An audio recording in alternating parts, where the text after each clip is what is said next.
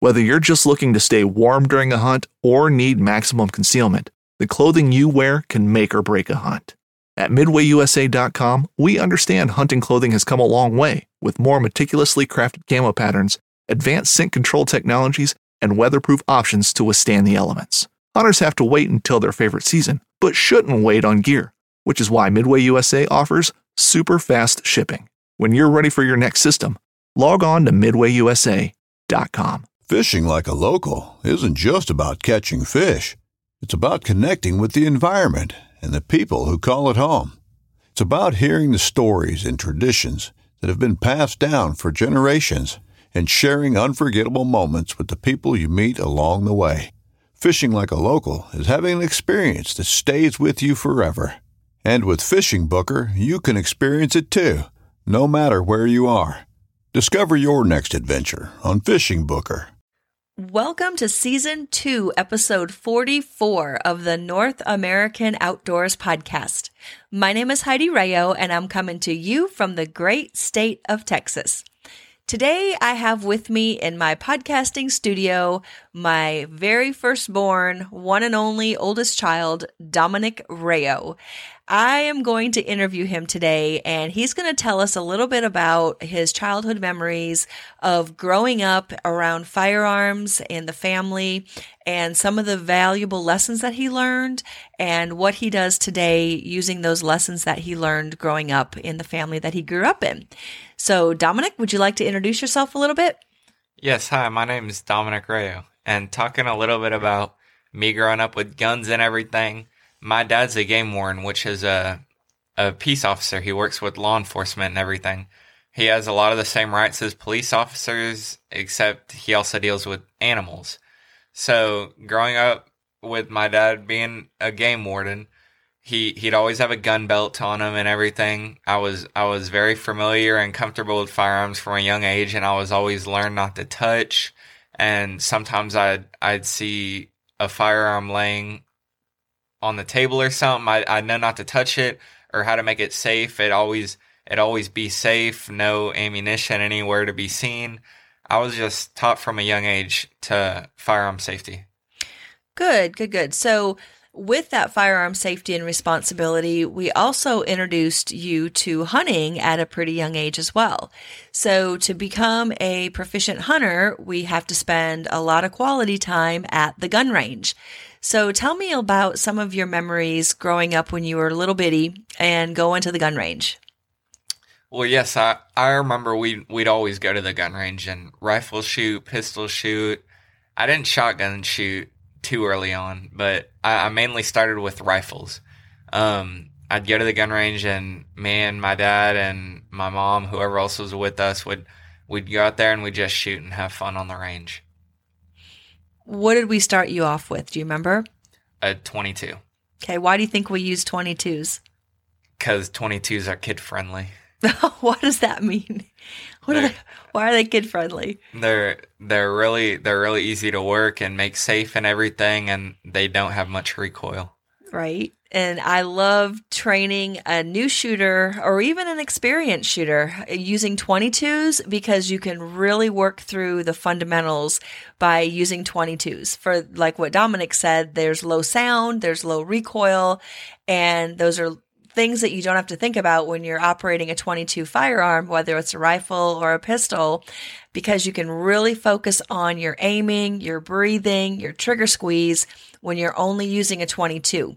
And I want to also state that it's not just a 22. Those are cringy words for me saying just a or only because a 22 can be a lethal round if not used safely. A 22 round can go how far, Dominic? Two and a half miles. Ideally, a 22 round can go up to two and a half miles. So I don't like saying that it's just a 22 or it's only a 22 because that can give us a false sense of safety. You still treat a 22 like you would um, any other type of firearm and treat it like it's loaded and always watching that muzzle control and keeping that finger off the trigger until you're ready to shoot.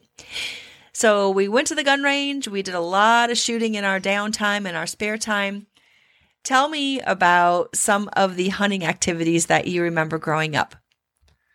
Yes, so my mom and dad used to help out landowners with with guiding and managing their youth hunts. So whenever I turned seven, one of the ranches that my mom and dad used to help work at um, invited me to be a part of their their next youth hunt. So I remember I was seven. I got to go onto their property, and it was it was really nice. It was So, what kind of a ranch did you get to experience for your very first youth hunt?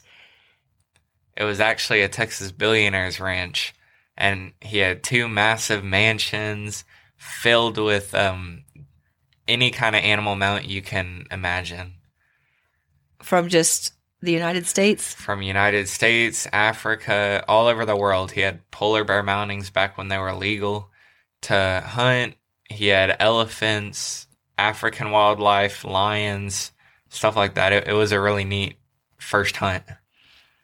So, you were very, very lucky to be invited to be a part of this youth hunting experience. So, tell me what your thoughts were getting to go on a property like this and to see what you saw and to be guided by one of the best, most knowledgeable biologists that I've had the chance to work with.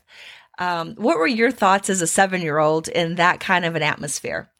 Well, as a seven year old, it was it was really impressive, but also being that young, I didn't really think much of it.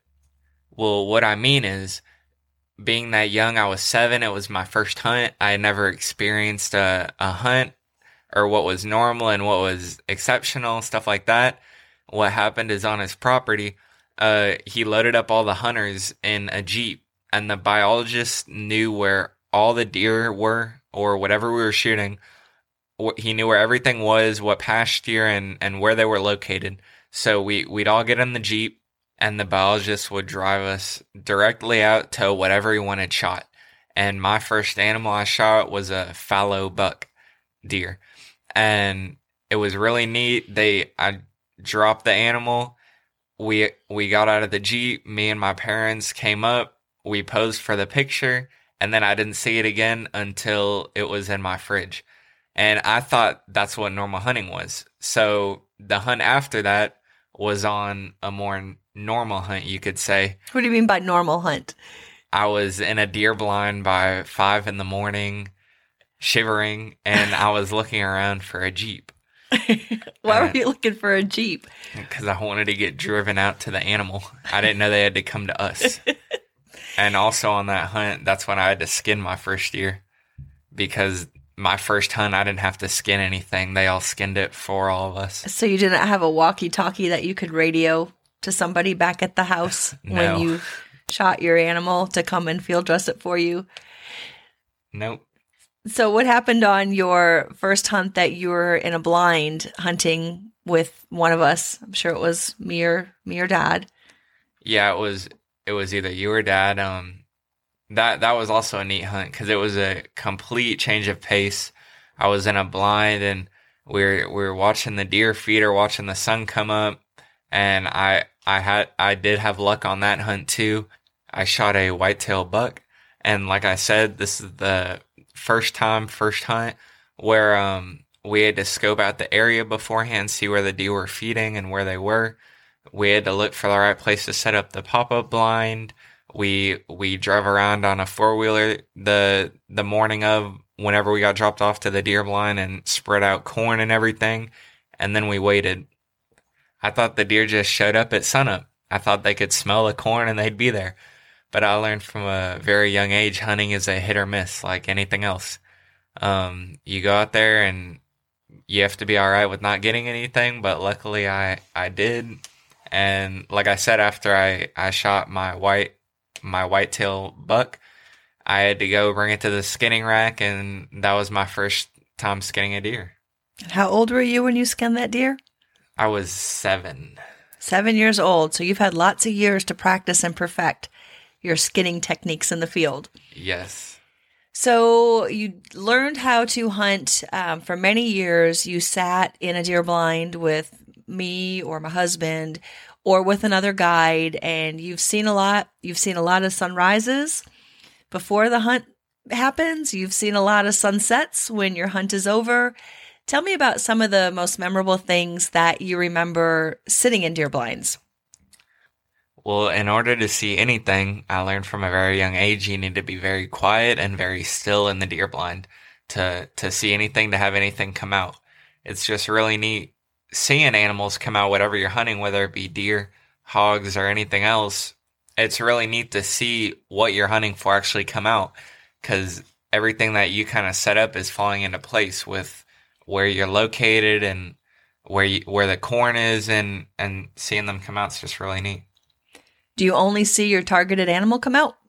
No, there are times when you'll be hunting does and bucks will come out, or deer and hogs will come out, or rabbits. You'll see birds around the corn.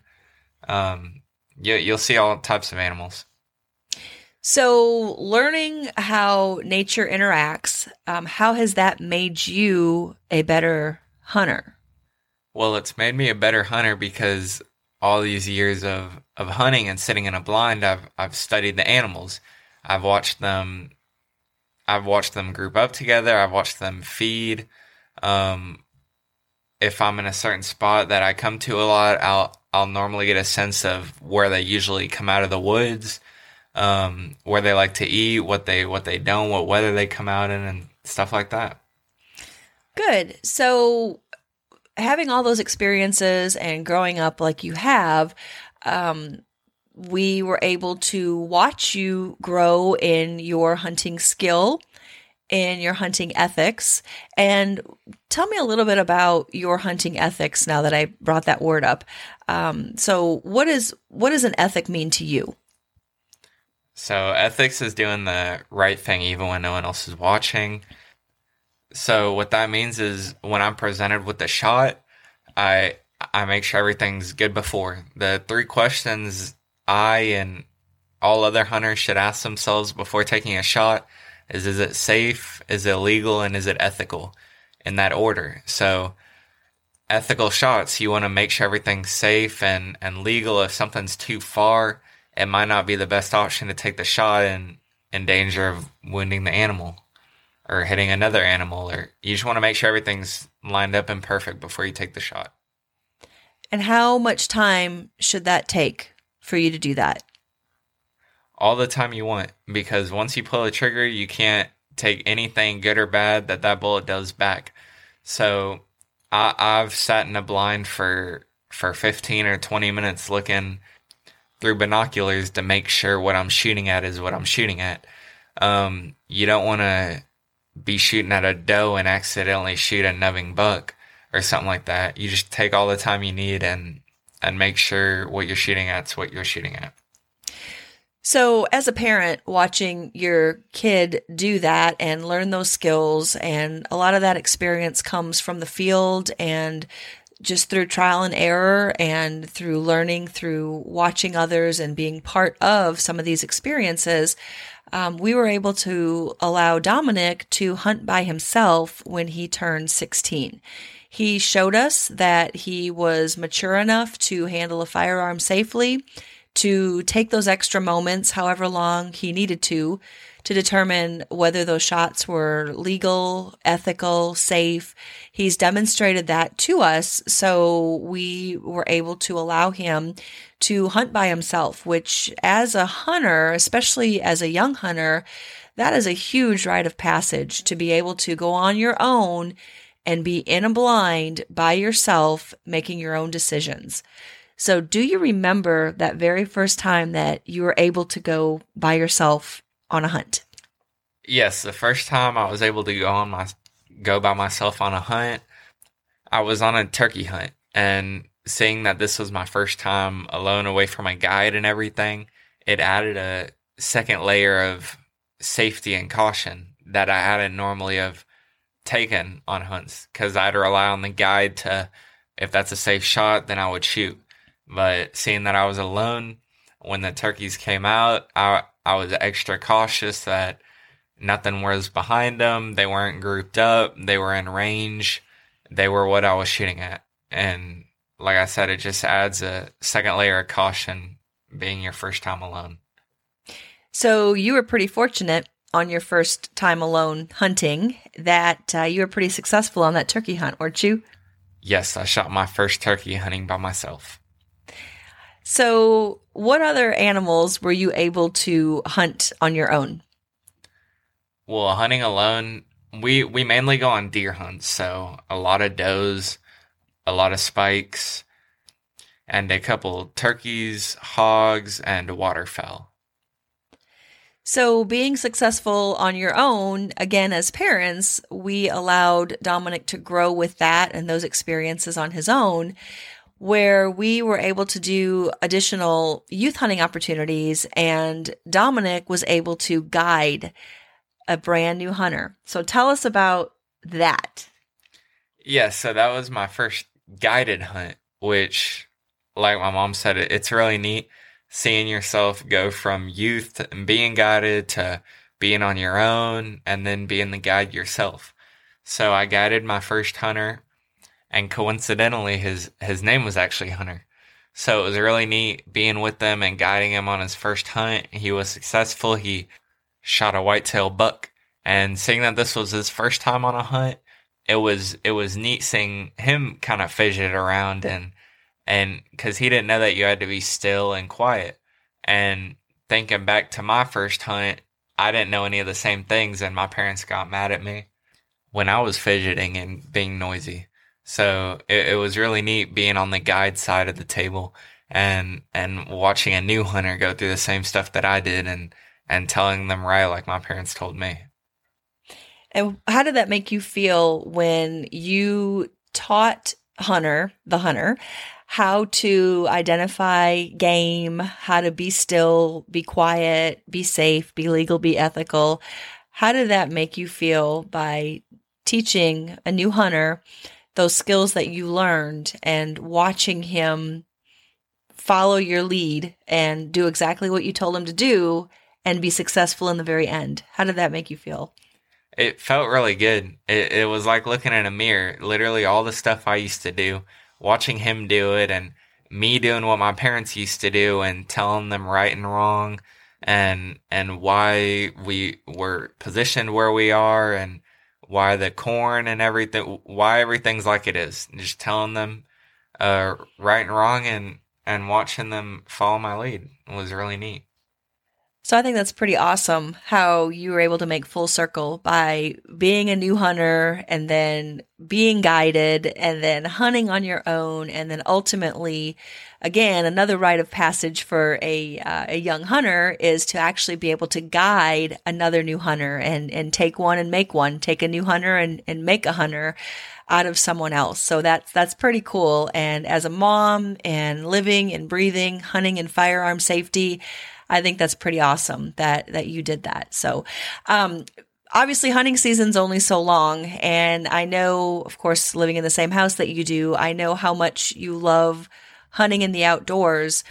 Tell me what sparked your interest to learn more about hunting and to keep on talking hunting throughout the year. Well, yes, as we mentioned earlier, my my dad he he retired a couple years ago for for being a game warden. And he whenever he retired he he started teaching hunter education classes. And i started going with him uh uncertified or anything just sitting through the classes. And it was it was really interesting. And so i got certified to be an assistant so, just to add to that a little bit, every state has a mandatory hunter education law of some sort. Depending on whatever that state's born after date is, um, everybody has to have hunter education at some point in their lives to be able to legally hunt in that particular state. A lot of states require a first time license buyer in that state, a hunting license buyer in that state to have hunter education. So it doesn't matter where you take hunter education, it's reciprocal in all of North America and in other countries, including Canada, Mexico, Puerto Rico, Virgin Islands, South Africa, New Zealand, and Australia and Peru. There may be a few more that I've left out, but basically, as long as you have hunter education from somewhere, as long as you keep that on your person while you're hunting in most jurisdictions, you're legal to hunt in any location with your hunter education. So Dominic took it upon himself to start going to classes, mostly to be a pack mule and to schlepp all the bins and boxes of materials with um, his dad, getting the classes set up. And he sat through so many classes that he wanted to find out what he needed to do to become an instructor. So tell us a little bit about that process of becoming an instructor. So when I was 15, I sat through a class put on by the state, a hunter education instructor class on how to be an instructor. Um, so I sat through it and became an assistant instructor, and I helped my dad teach. So, when you guys have classes that you offer, what are some of the topics that you cover? Well, hunter education's split up into three parts. The the first part's going to be gun safety. The second part is Texas laws and regulations, and the third part is going to be hunting ethics. So, in a typical class, what are the average age of students that attend? Well, that's actually that's what makes teaching hunter ed kind of hard because you can get people from 9 years old, which is the minimum. We get a lot of 9-year-olds and you can take hunter ed all the way up till you're 100 or or more. So we get we get a lot of families coming through hunter education, um, a lot of kids and and adults, and like I said, that's what makes it hard because you can't be too Mickey Mouse for the kids because they're going to be adults, and you can't be a too advanced for the adults because they're going to be kids. So you you sort of need to find that mid range to talk. Is that the most challenging that you've experienced so far? That is the most challenging because you need to you need to find a center for every single class you for every single class you teach and make sure everyone understands and knows what's going on. So you've seemed to have pretty good luck. Um, I've had a lot of people compliment on your teaching style, and it's kind of cool to watch a teenager help teach classes who predominantly are filled with um, young people because a lot of times a young person is going to learn better from another young person than having another adult stand there and try to teach them some some safety and some ethics. So it's really neat watching dominic um, teach teach a group of young people and watch how how well they learn and how well they do in the class and, and pass the test. So, past hunter education, I know we've talked a lot about hunting and your experiences, but beyond hunting, there's so much around firearms and firearm safety. And again, our family has a love of firearms. Um, I know our kids have been raised around guns. And Dominic, I want to ask about um, what your passion is with shooting and rifles and pistols and shotguns. Tell me about what your favorite types of firearms are to shoot and how you've reached beyond your um, passion and how you continue enjoying the shooting sports? So I'm very open minded. I like shooting all, all types of rifles and firearms, but my favorite deer hunting rifle is a 25-06 that I've taken on a lot of deer and, and youth hunts. I actually started shooting it pretty young on. Um, How have you taken your love of rifle shooting a step further? I'm also a certified assistant with the NRA rifle, shotgun, and pistol classes. So I, I sit through with my parents and and I help them teach, like I said, the rifle, shotgun, and pistol, and I help on the range and a little bit in the classroom. So what do we teach in those classes? In the rifle, pistol, and shotgun classes, we teach the basics and fundamentals with the gun safety, the terminology, how to shoot, different stances, stuff like that. These classes are geared for beginner beginner shooters. So as you can see, we've submerged our family into shooting and firearm safety and hunting from a very early age. And this is something that we believe in and we're very passionate about. And I love it that my kids have grown up around this and they continue to do this as they become adults. So, is there anything final you'd like to add, Dominic? Yes, I just hope that all y'all find as much joy and and fun in the outdoors and hunting, shooting, all those outdoor activities as I do. There is no better classroom than the outdoors, roaming the woods and waters and creating memories that will last a lifetime. This is Heidi Rayo, and you've heard another North American Outdoors podcast. For more information, visit NorthAmericanOutdoors.org and follow us on Instagram at North American Outdoors. Have a great day. I'm Will Cooper, host of HuntStand's Make Your Mark podcast. If you haven't already, download the free Waypoint TV app to listen to our podcast and watch the original films from HuntStand Presents anywhere, anytime, and on any device.